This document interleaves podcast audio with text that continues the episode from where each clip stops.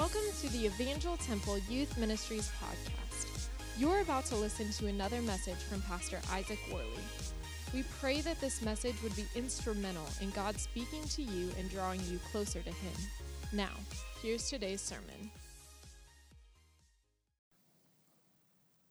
Lord, would you speak to us tonight? Would you speak through your word? Would you uh, comfort souls that need comforting, souls, individuals? People that have walked in here with so much going on, so much baggage, so much disappointment, so much hurt, and would you comfort that person? Would you just fill them with your peace and with your grace and with your love? Would you meet them in a way that they've never been met before because you are God of the universe, because you are God greater than anyone else or any other thing, anything that we could ever turn to for peace and for freedom from things. You provide the greatest peace and the greatest freedom. And so, Lord, would you, would you give that to us tonight? Would you also challenge us to see your word and what it calls us to and, and how it challenges us and, and, and how it, it, it, it, it, there's a cost that we would give our lives to you, that we would give everything that we are to you. And so, Lord, would we see that? Would we receive? Uh, would we respond to that? And would we give our lives to you, Lord? You are so good. Would you speak to us tonight? Speak to us, Lord. Amen. Amen. All right. We're going to jump into the book of Philippians, and uh, like I said, verse by verse. So we're starting with verse 1. Um, and there's a lot that happens in this book. And so, in fact, we're actually doing five mini sermon series five mini sermon series. And uh, each one is about two weeks long, so they're really short uh, because there's a bunch of topics that Paul talks about in this book that I want us to see. And so, uh, just to rattle off a few, I'm not going to hit on all of them. Well, there's, there's only five major topics, but um, a few things that we're going to be looking at. We're going to be looking at what unity looks like. What should unity amongst our gathering, amongst Christianity, look like? Um, getting along, what does that look like? Paul talks about that. Paul talks about obedience. He addresses the legalistic side where you just follow rules for the sake of following rules, but then he also addresses how obedience should look like and, and what it should look like. And, and actually, not only that we should follow the rules, but there's something about our hearts that we should want to follow the rules. And so he's going to be talking about what it looks like to live a holy life, not because you're called, not just because uh, for the sake of living a holy life, but because you want to, because there's a desire to. And so we're going to, we're going to talk about legalism, obedience, the wanting to. We're going to talk about salvation. That's a fun, touchy topic. How is somebody saved? How does one become saved? What does it mean to be saved? We're going to talk about our attitudes, applying scripture, going through hardships. There's so many different things that Philippians talks about. But I don't want to jump right into those because I don't think Paul does quite yet. I want to address what many of us skim over the first two verses Paul kind of sets the stage before going into any of those major topics. He wants to be upfront about what Christianity is. He wants, you, he wants the readers to know hey, before you get into uh, the, all these different things about Christianity, let me just set the stage, be upfront, be completely honest about what Christianity is. And he does that in his intro. I uh, give you a little analogy, okay? Picture it like this I went with uh, my family, I think it was last year, to Arkansas, my wife, and um, we went ziplining. And there is a course, a zipline course in Arkansas, where one of the, you, you go from like treetop to treetop, ziplining from these, uh, from these different trees. And, uh, and one of the points from point A to point B, one of them is uh, just under 300 feet high. So you are a few hundred feet up in the air and you're sliding down a cable with just this like uh, metal latch that is hooped around it, and you slide down at 300 feet up in the air, and you're just uh, you're hanging. And uh, if you know me, I'm terrified to even crawl up a ladder four rungs high. So um, I am, I get paralyzed, I get crippled, and I just, I, I just don't even know what to do with myself. Uh, Ten feet off the ground, let alone 300 feet up, free hanging. And um, so we go up there, we climb, we get all the way up there to the top of this like tree house um, to slide down. And uh, I was very very serious about listening to what that guy had to say before I went sliding down that. I wanted to hear every instruction he gave, every precursor he gave, every introduction that he wanted to give, that he felt necessary to say before saying everything else or before I slide down that zip line. I wanted to hear everything out of that instructor's mouth before I went free hanging down this zip line. Well, Paul gives us an introduction before the zip line of information that is the book of Philippians.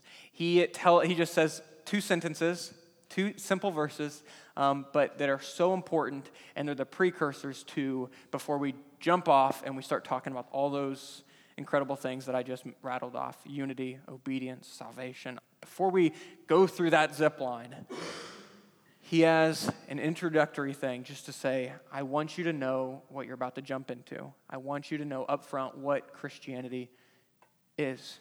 And so um, that's Paul's introduction. Let me just read it. And so you can follow along if you have the journals, or you can follow along on the screen uh, if you don't. This is what he says. Verse 1 Paul and Timothy, servants of Christ Jesus, to all the saints in Christ Jesus who are at Philippi, with the overseers and the deacons, grace to you and peace from God our Father and the Lord Jesus Christ. Who's read something like that a million times before as you open up your Bible? Grace to you and peace from God our Father and the Lord Jesus Christ. And you just fly through it because you've heard it a million times. Don't ignore the zipline instructor and the important things he has to say before you jump on that zipline. There's so many good things on that zipline, but don't miss what he has to say before you do. I do the same thing, so I, I completely understand. But it's important. And I want to start actually, so um, underline the word all, or circle it, or, or just write it down if you're taking notes. But the word all, this is important, okay? Because, because Paul isn't just talking to me as your pastor. He's not just talking to the overseers of the church. He's not just talking to the deacons. He's not just talking to the church officials to say, hey, teach this to your congregation. He's saying, hey, congregant, hey, church member, hey, attender, I want you to read this. Yes, talk about it on Sunday morning. Yes, have this preached in your church. But to all the saints, I'm writing to all of you. And so, Paul, as he writes to all the saints of Philippi, I believe he's also writing to all the saints. And so, Paul is writing to you, not just that I would preach to you this information. Some, some people actually believe that's the way it should be that the, the church is to receive the revelation from God in the Bible, and the only way you can understand it is if I teach it to you the way that I understand it. And that's not true. That's not true. You are to read the Bible for yourselves. You're to understand it. You're to interpret it. You're to wrestle with it and understand it. And so he says to all the saints, not just the overseers, not just the deacons, not just the church leaders, not just the preachers, but to all people. And so, what, is, what does Paul want all the people in Philippi to know before reading the rest of the letter? What introductory remarks does Paul have for all of us? All of us. And I think there's two major things that he's trying to say in these two sentences. Two major points that Paul has as an introductory remark about what Christianity is, two things he really wants to say. And the first one is that Christianity comes with a great cost. Paul wants them to know that. Christianity is not just a, yeah, I guess I kind of will be some, yeah, sure, sign me up. No, he wants to say Christianity, know what you're signing up for. Christianity will take your life. Christianity must be your everything. Christianity will be your focus if Christianity is anything in your life. Christianity, Christ, God, He demands everything. And so know what you're signing up for. Christianity comes with a cost. And so if you go back to the text, and if you have your journals, circle that servants of Christ Jesus. Paul says at the very beginning, Paul and Timothy, and I want you to tell you, I want to tell you what my title is here. The description behind my name I'm a servant of Christ. Just straight up, I want you to know that. Paul, Paul feels the need to tell that to all the saints. I am, and if you want to be a Christian too, you will be a servant of Christ. Christianity comes with a cost. And it's becoming a slave. This is the same word as slave. It's becoming a slave to God. My life is yours, God. My everything is yours, God. Paul wants them to know that there is a cost that comes with Christianity. Did you know? I'm talking to you guys. Did you know that when you become a Christian, your body isn't even yours anymore? Your body belongs to God. Your life doesn't belong to you anymore, it belongs to God. That's how serious God takes this relationship thing. The God and subordinate, me and you, relationship. He says, if you want to sign on to this relationship, I want you to know I own you. That, that's, that's the reality of it. Your body is not your own if you are a Christian. Christianity comes with a cost, and it's giving your life over to God and everything that that would entail. What He wants for you is now your number one concern. Read this in 1 Corinthians chapter 6. Paul says, Flee from sexual immorality. Every other sin in a person commits is outside the body, but the sexually immoral person sins against his own body. Or do you not know that your body is a temple of the Holy Spirit within you, whom you have from God? So he's saying, don't do anything evil, particularly don't be uh, sexually immoral. Why? He says, you are not your own. You are not your own. For you were bought with a price. This whole slave to God, servant to God. He says, you are not your own. Don't do with your body what you just feel like doing. You are not your own, for you were bought with a price. So glorify God in your body. We don't, we don't always think about this, right? We don't always think about that. That in Christianity, your body is not your own. We must act the way that He wants us to act, not the way that we feel like acting, not the way that we want to act, but we now must act the way God wants us to act. That should be our greatest concern. When we go against Him and we do what we want to do with our body, He's saying, hey, don't do that. That's I don't want that. And don't do that with my body.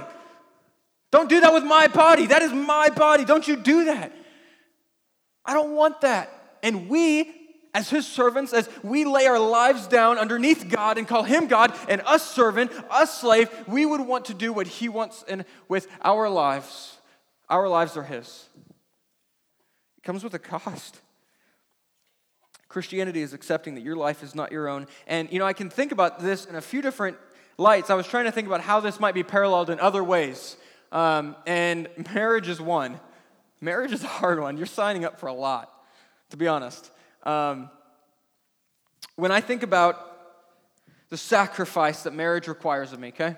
Um, and I know many of you guys aren't married, my leaders. I got, I got one leader that is. Um, Marriage requires a lot. Whenever I want to, uh, and honestly, it just becomes so practical. Let me just be so uh, surface level practical for a second. There's a lot of mornings where I just want to do my own thing, and I don't feel like making the bed, though I know Sarah would really appreciate it when she gets home and she sees the bed made. Um, I really don't want to clean those dirty dishes in the sink as they're piling up, and I'm like, I've got so many other things I want to do. But because my life is in service to my bride because I want to completely lay down my life every morning that I get up for her. This is such a simple, simple thing, right? Such a practical thing. I will do the dishes, not because I just I, I begrudgingly do it and now I just hate her for it. No, I'm going to do it because I love her and I signed, I have said, I'm going to give my life to you every single day, every morning that I wake up. So I will make the bed. I will uh, do the dishes. And sometimes I'm like, man, I really don't feel like doing this. But I'm like, you know what? No, I will because I love her. You, you're signing up for a lot in marriage. And actually, uh, this isn't one that I can, actually, I don't think anyone in this room can relate to.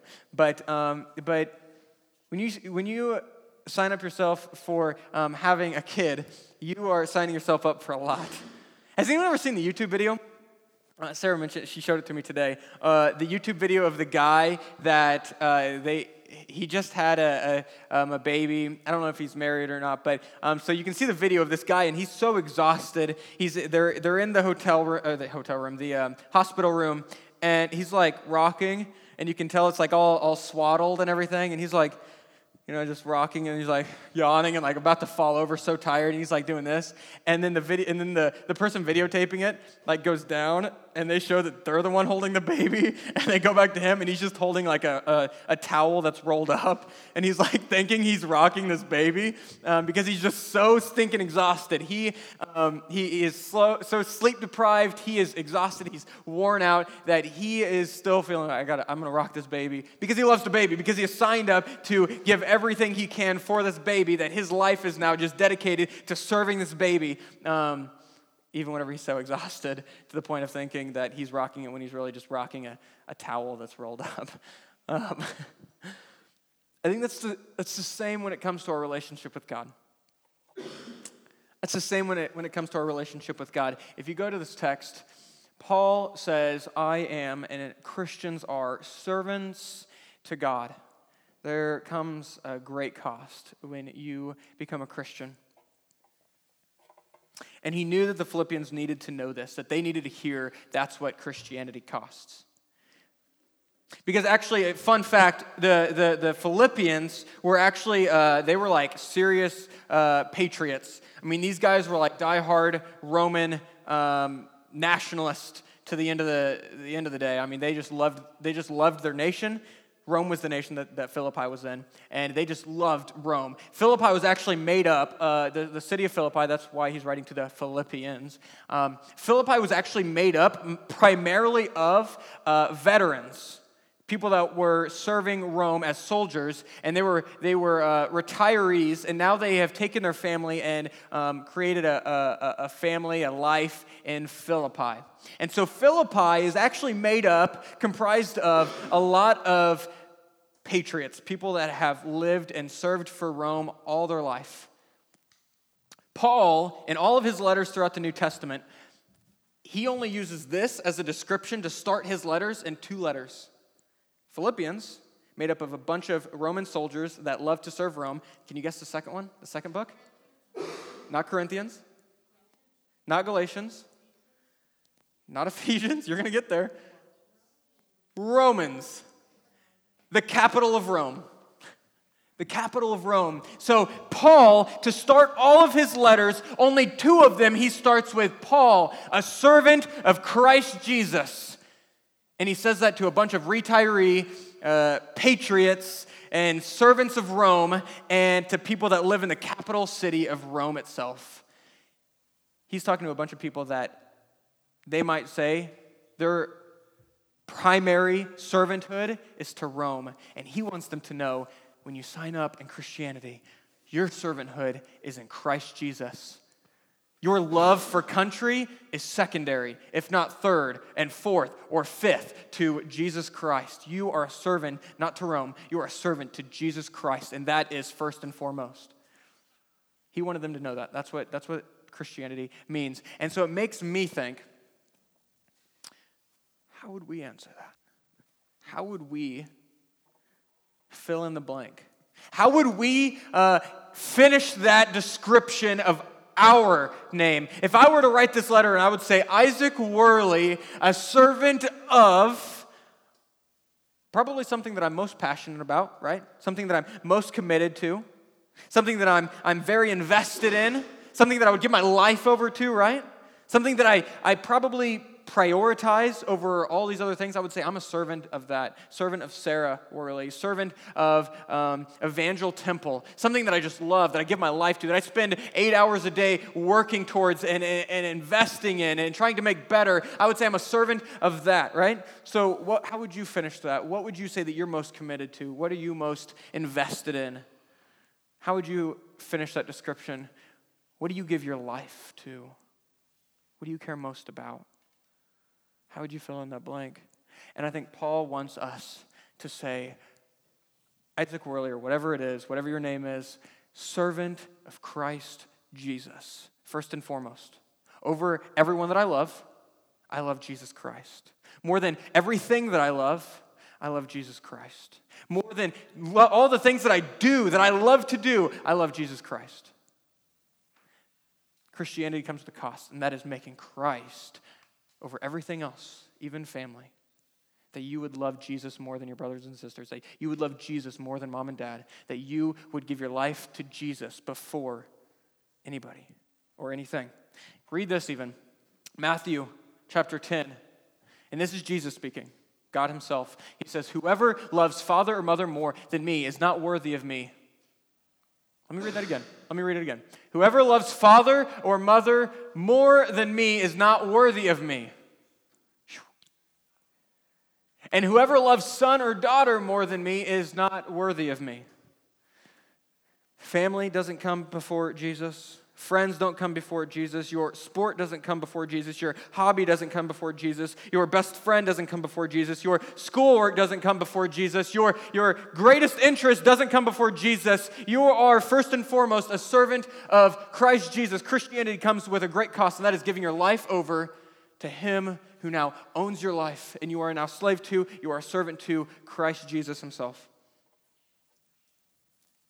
Christianity comes with a great cost. God refuses Hear this, hear this, please. Christianity comes with a cost. God refuses to be second place to anything. God is not all right with being loved after being lo- uh, loving somebody else or something else.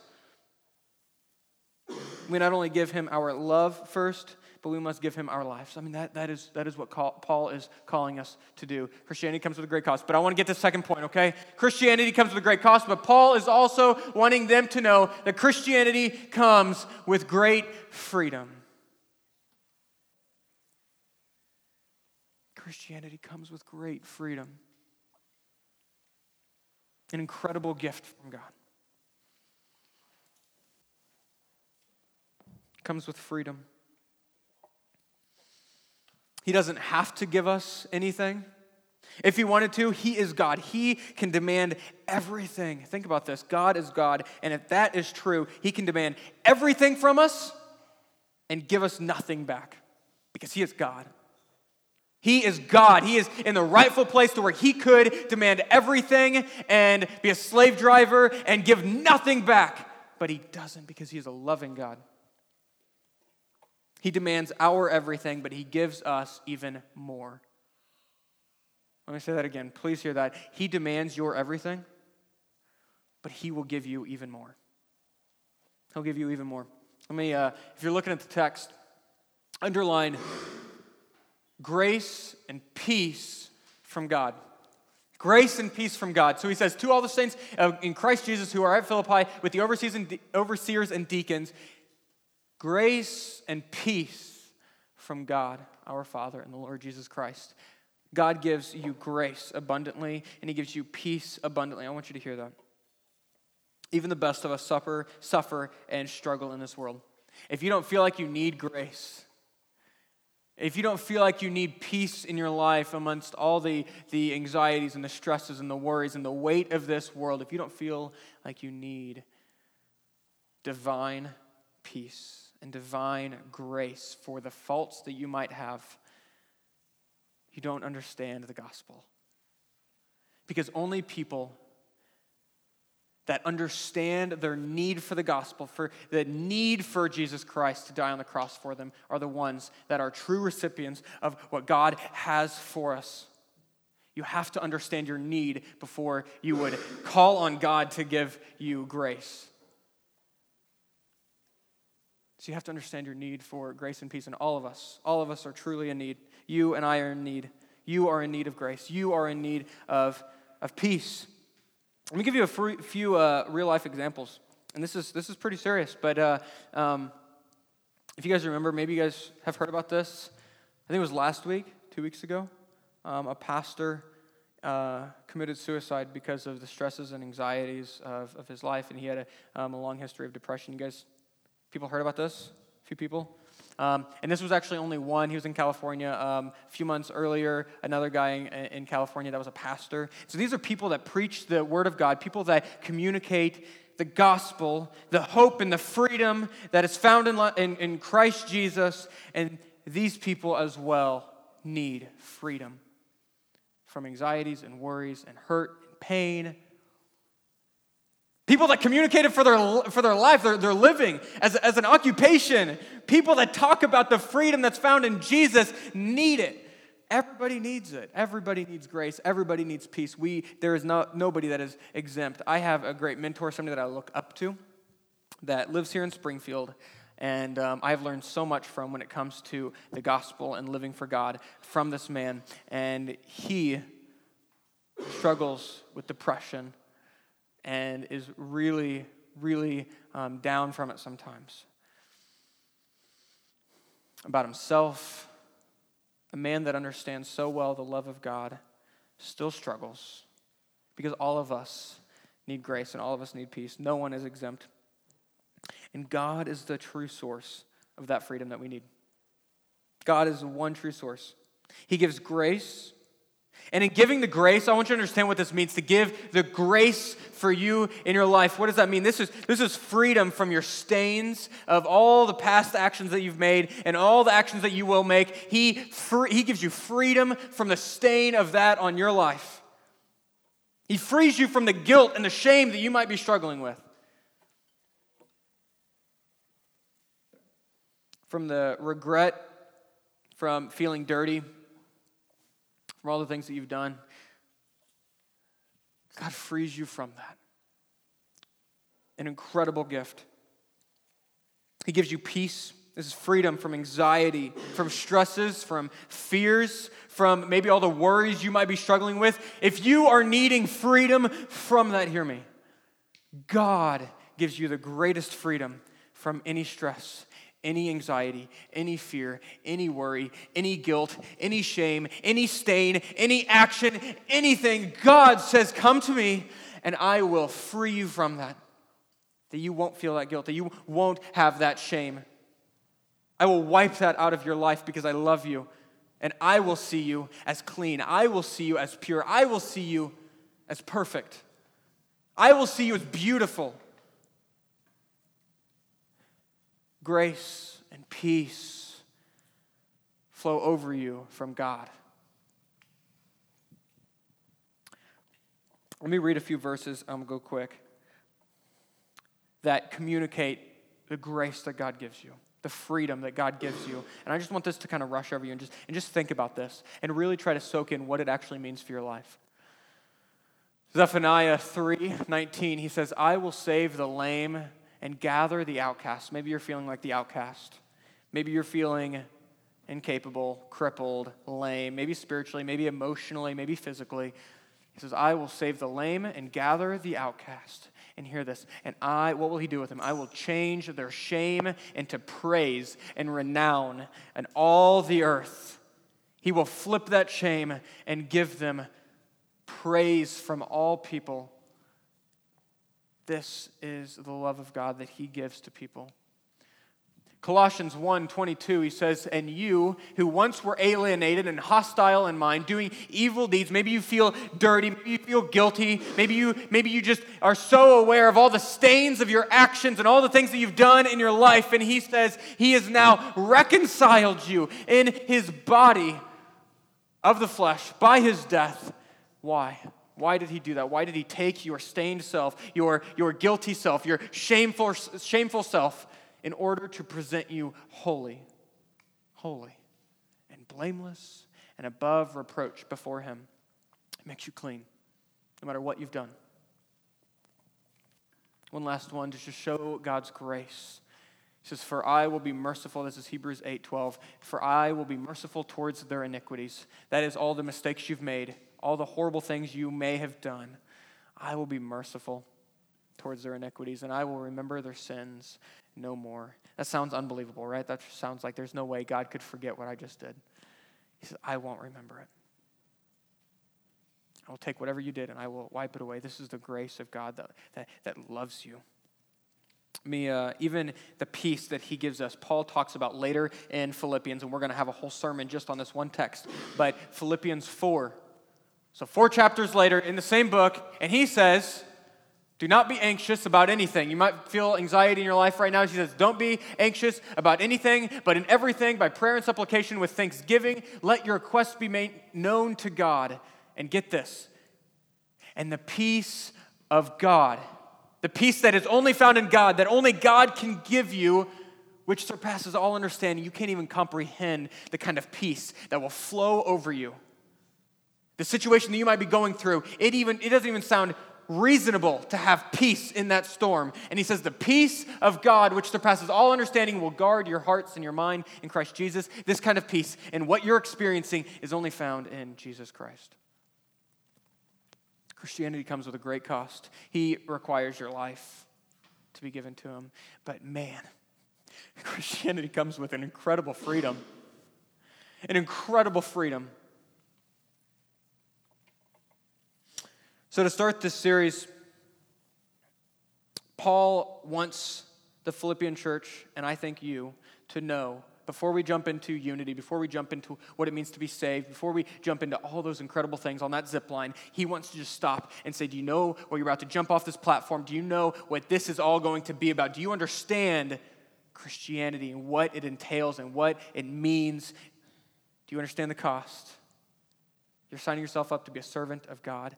Do you understand the freedom? I want you to know the freedom. Man, I want you to know the freedom that comes with giving your life to Jesus Christ. He says, Do you understand those things? God demands your life, He demands my life, and He won't accept this easy believism. You ever heard of that term, easy believism? He won't accept just this person that'll say, Yeah, I'm a Christian, but I'm actually not going to let that affect how I live. I'll just take the title and call it good. I'll show up to church and call it good. He's like, I don't want those people. I don't, I don't want that. I want your service. I want your love. I want your commitment. I want your life. I want you to say, I'm not going to just attend a church anymore. I'm going to give you my everything. And God says, That's what I want. I want that from you. God demands your life, not just this title of Christianity. He wants your life. And He won't accept anything less, but He offers us what we desperately long for freedom from the stains of all that you've done and all that you will do. Even though it seems like it can never be true, it is. He offers you freedom from all the baggage that you experience and all the baggage that you carry and all the baggage that you have. That's the gospel, and that is that's what Paul wants them to know, and that's what Paul wants us to know leading into the book of Philippians. What does it mean to be a Christian? Well, it takes a great cost, but there is great freedom in it. We hope you enjoyed the sermon. If you want to find out more about our youth ministry or any other ministry here at Evangel Temple, you can visit our website at etchurch.org. Thanks for listening, and we hope to see you soon.